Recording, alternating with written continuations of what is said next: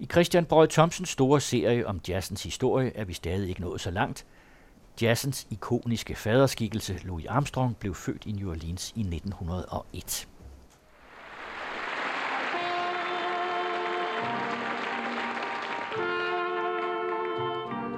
I see trees of green, red roses too. I see them blue for me and you. And I think to myself, what a wonderful world.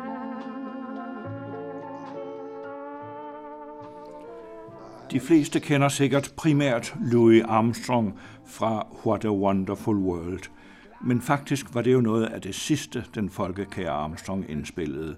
Og vil man vide, hvorfor han i en vis forstand er den betydeligste af alle jazzmusikere, er det snarere hans første indspilninger, man må gå til. Frem for nogen skabte Armstrong den solistiske improvisation i jazzen og udviklede musikken til på samme tid at være en kollektiv og en individualistisk kunstart.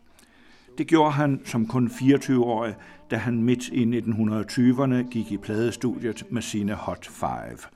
Her springer solisten Armstrong ud og tærer sig som et forårskodet føl, der efter en lang vinters indespæring endelig slippes løs på græsmarkerne.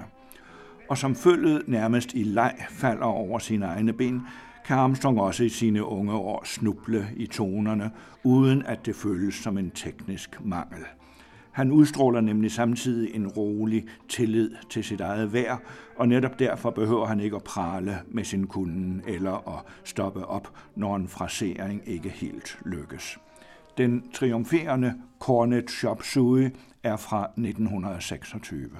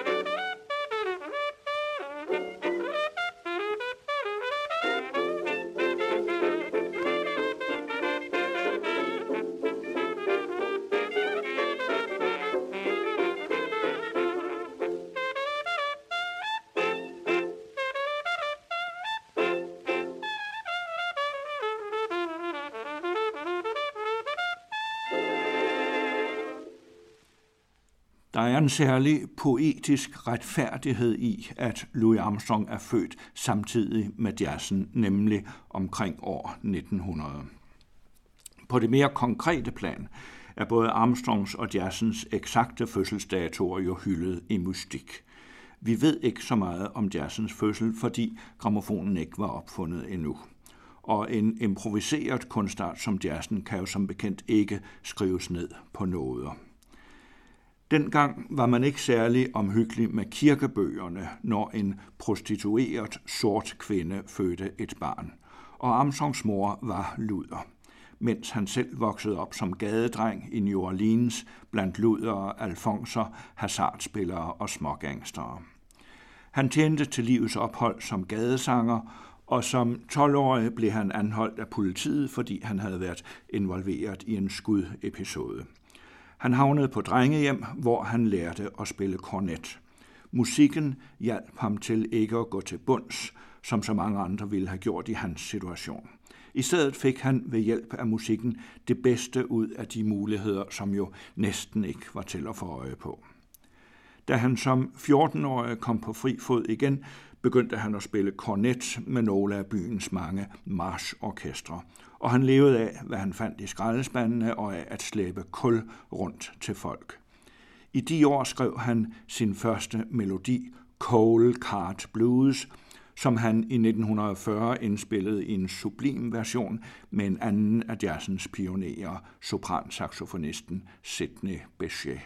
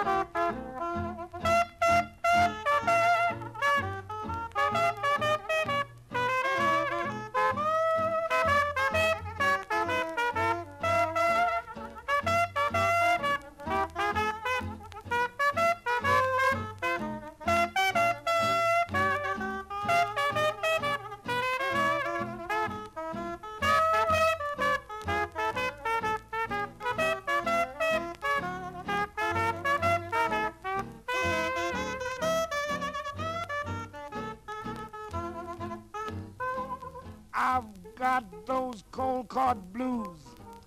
I'm really all confused. I'm about to lose my very mind. It always worry, worry me all the time. These blues will make you cry. Feel just like you don't want to scream. Of course, the cart was hard and it almost killed me up. But just to leave it go, boy, it was my cup. I've got those cold card blues till I really don't know what to do.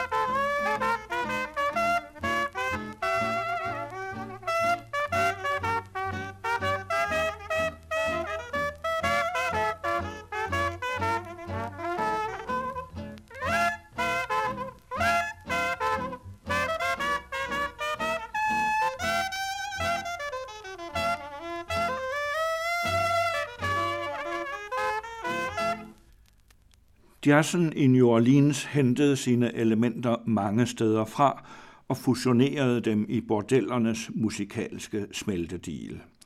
Den europæiske tradition videreførtes i gadernes lystige marsmusik, som også kunne slå over i højtidelige salmer.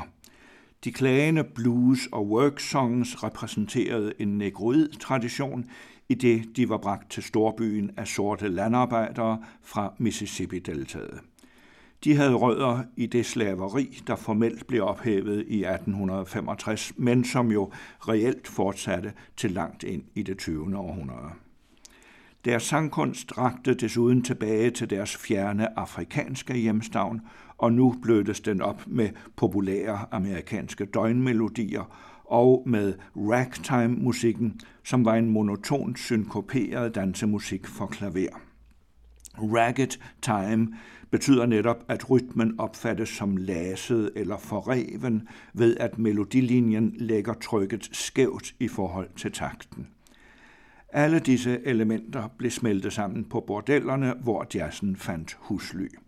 Jazzen akkompagnerede forspillet på dansegulvet, og Armstrongs første Hot Five-indspilninger emmer af en helt umiddelbar erotisk livsglæde, som også blev opfattet af den danske komponist Carl Nielsen, der i 1920'erne foragteligt sagde, at hvis jazzen kunne omsættes i handling, ville den blive forbudt af sædelighedspolitiet. Man kunne også sige det positivt, nemlig at jazzen på det mest sublime forenede krop og sjæl. I for eksempel et nummer som Hotter Than That, som utvivlsomt er det bedste nummer Armstrong indspillede med sine Hot Five. Noget egentligt tema er der ikke. Armstrong går direkte fra introduktionen til en forrygende kornetsolo, og nummeret kulminerer i en jublende, ordløs skatsang, der spænder fra det overstadige til det ømt indsmigerne.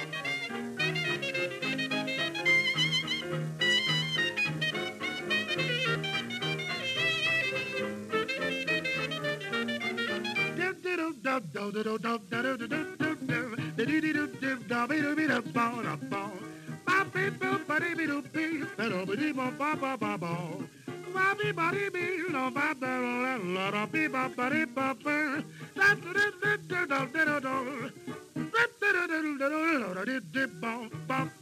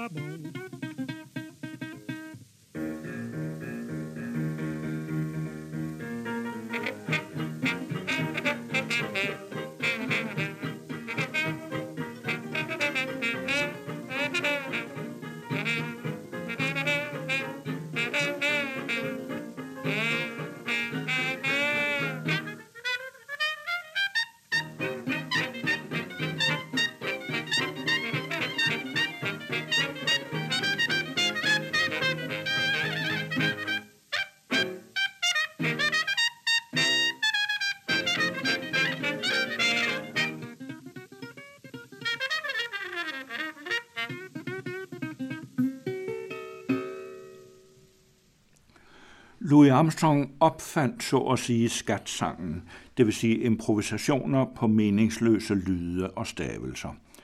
Myten vil vide, at det skete, fordi han tabte tekstarket under indspilningen af sangen Heepy Jeepies. Og da han ikke kunne teksten udenad, men heller ikke havde lyst til at afbryde, hvad han nu var så godt i gang med, så begyndte han at improvisere. Armstrong foregreb her den glemrende regel, som sangeren og musikeren Brian Eno et halvt århundrede senere formulerede med sætningen Du skal udnytte dine fejl, som om de var en skjult hensigt.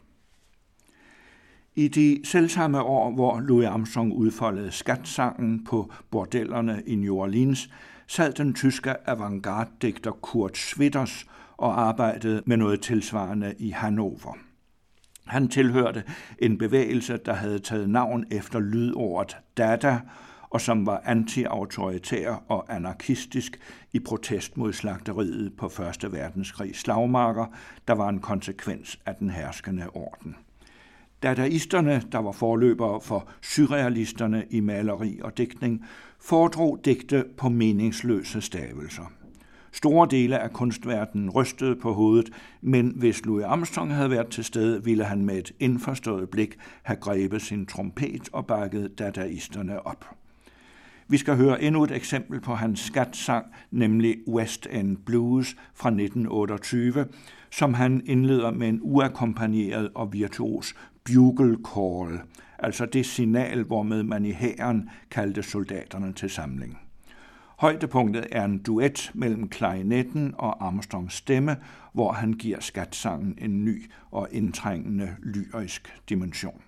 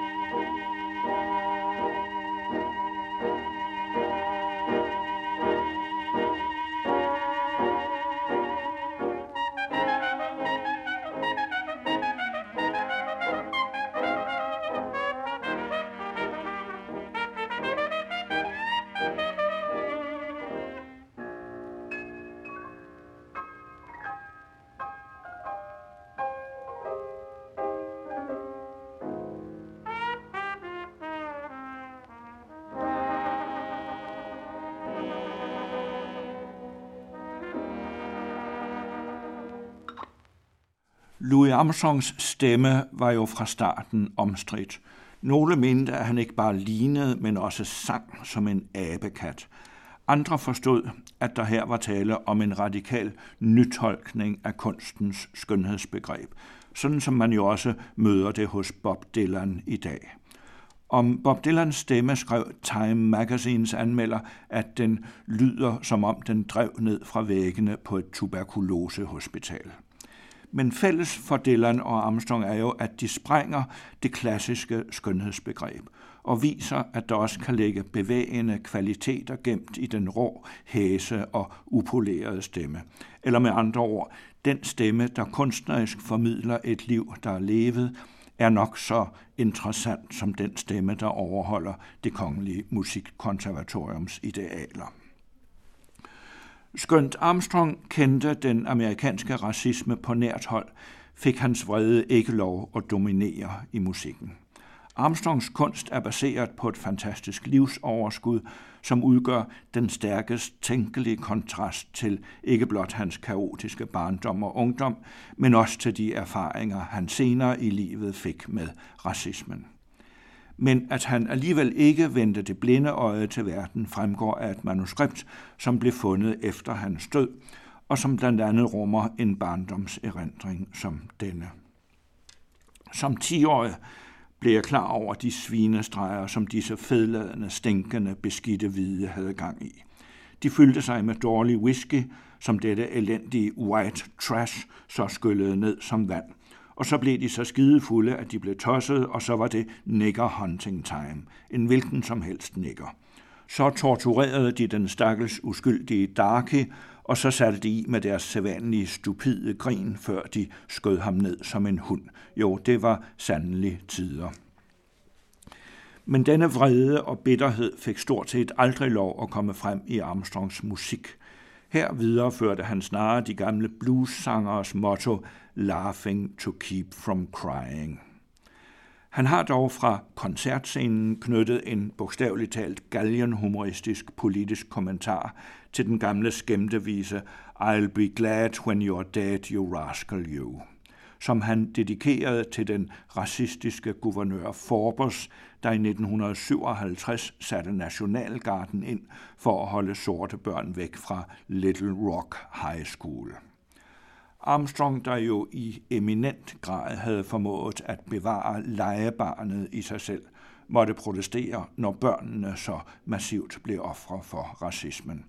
Og faktisk har han også indsunget en enkelt protestsang, nemlig Fats Wallers Black and Blue med de bedre linjer My only sin is in my skin, what did I do to be so black and blue?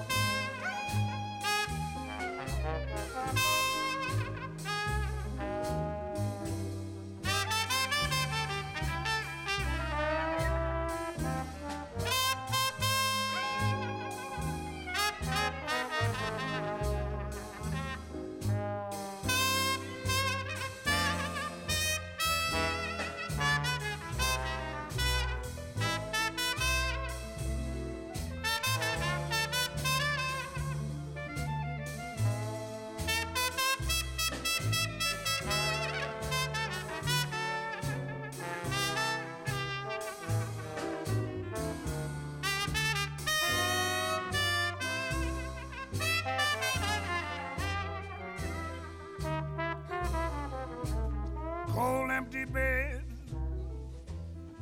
springs hard as lead, feel like old Ned, wished I was dead. What did I do to be so black and blue? Mm, even the mouse from my house. They laugh at you and scorn you too. What did I do to be so black and blue? Mm, I'm white inside that don't help my case. Cause I can't hide what is in my face. But, but, but, but, these battles, yes. How would it end? Ain't got a friend my only sin is in my skin. What did I do to be so black and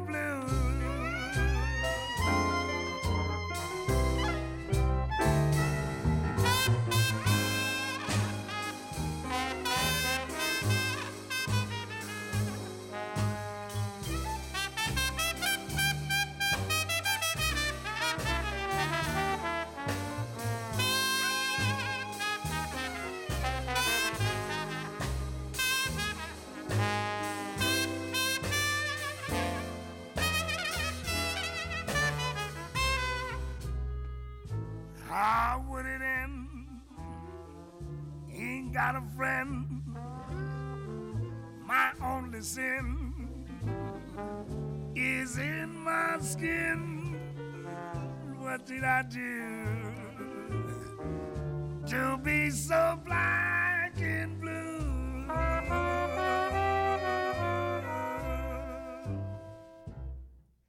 Et kort, men lykkeligt kapitel i Louis Armstrongs produktion var hans indspilninger af folkesange sammen med Mills Brothers i sidste halvdel af 30'erne.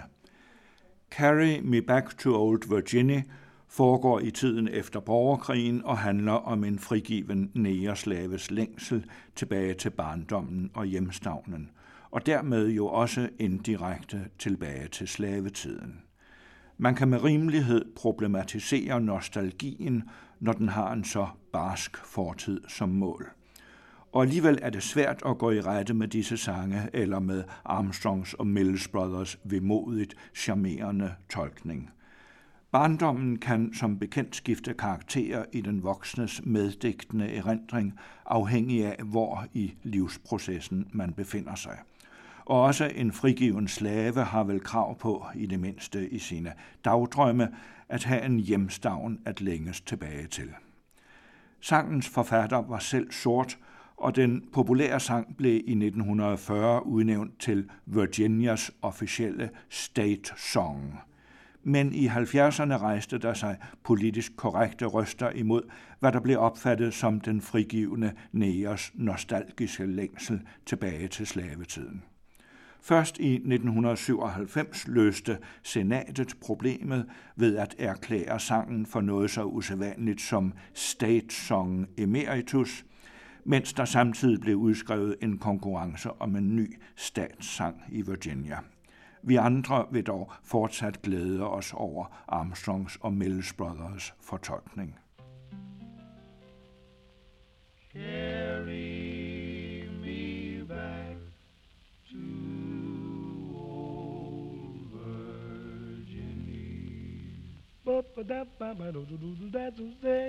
Carry me back to old Virginia. There's where the cotton and the corn and taters grow. There's where the birds wobble sweet in the springtime. There's where the old dock is hard long to go. There's where I labored so hard for old master, day after day in the fields of yellow corn. No place on earth do I love more sincerely than old Virginia, the state where I was born. Carry me back to old Virginia. There's where the cotton and the corn and taters grow. There's where the birds warble sweet in the springtime. There's where this old dog is horsing long to go. There's where I labored so hard for dear old massa, day after day in the fields of yellow corn. No place on earth do I love more sincerely than old Virginia, the state where I was born.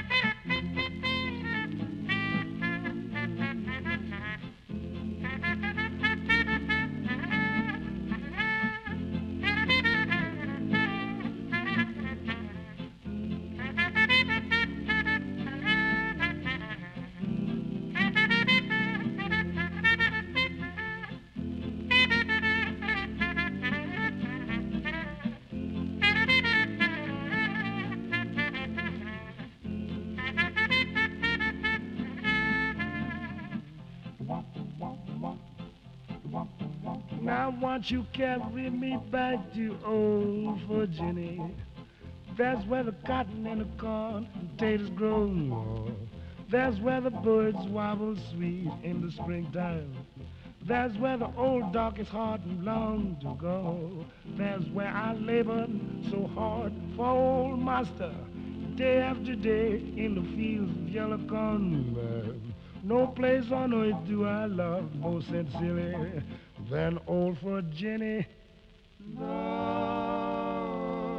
state Oh, Baba, do, do, do, do, where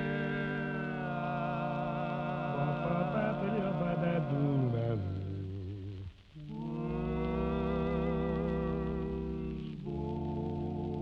Ba, do, do, ba, da, skulle jeg vælge en CD som den mest uundværlige med Louis Armstrong, måtte det blive hans første med Ella Fitzgerald. Dette møde mellem to af jazzens største sangere har resulteret i den mest sødmefyldte og indtagende jazz-CD, jeg overhovedet kender. To vidunderligt modsætningsfyldte stemmer smyger sig om hinanden som løven og lammet i nyforelsket pardans og fortolker en håndfuld melodier, som engang lidt nedladent blev kaldt døgnmelodier, men som jo for længst har placeret sig som evergreens. Man kan ikke forestille sig større kontraster end Louis' hervede røst og Ellas uskyldsrene pigestemme, men de klinger og svinger fantastisk sammen. De svæver og væver sig yndefuldt ud og ind mellem hinanden. De kan synge drilsk usynkront for så pludselig at finde sammen igen i dyb henrykkelse. Måske er det et tilfælde, men det ligner nu en tanke, at så mange af deres evergreens associerer til naturen og vejret som en stærk kontrast til de slumkvarterer og bordeller, der var parets udgangspunkt. Det kan være måneskinnet i Vermont, det kan være en tåget dag i London eller en aprilsdag i Paris, eller som her, stjernerne, der falder over Alabama.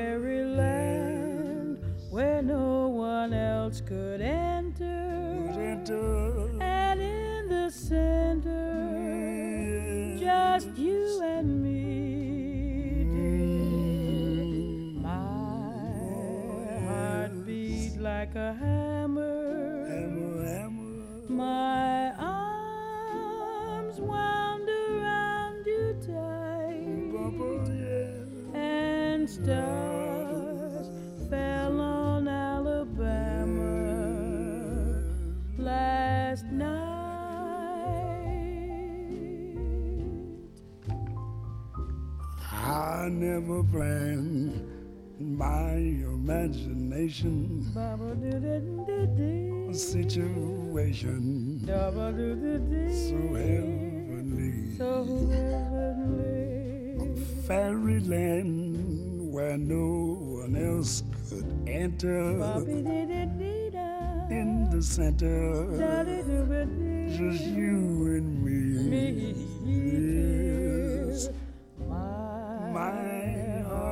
Beat like a hammer. Beat like a hammer. My arms wound around you tight, ba, ba, ba, yeah. and stars fell on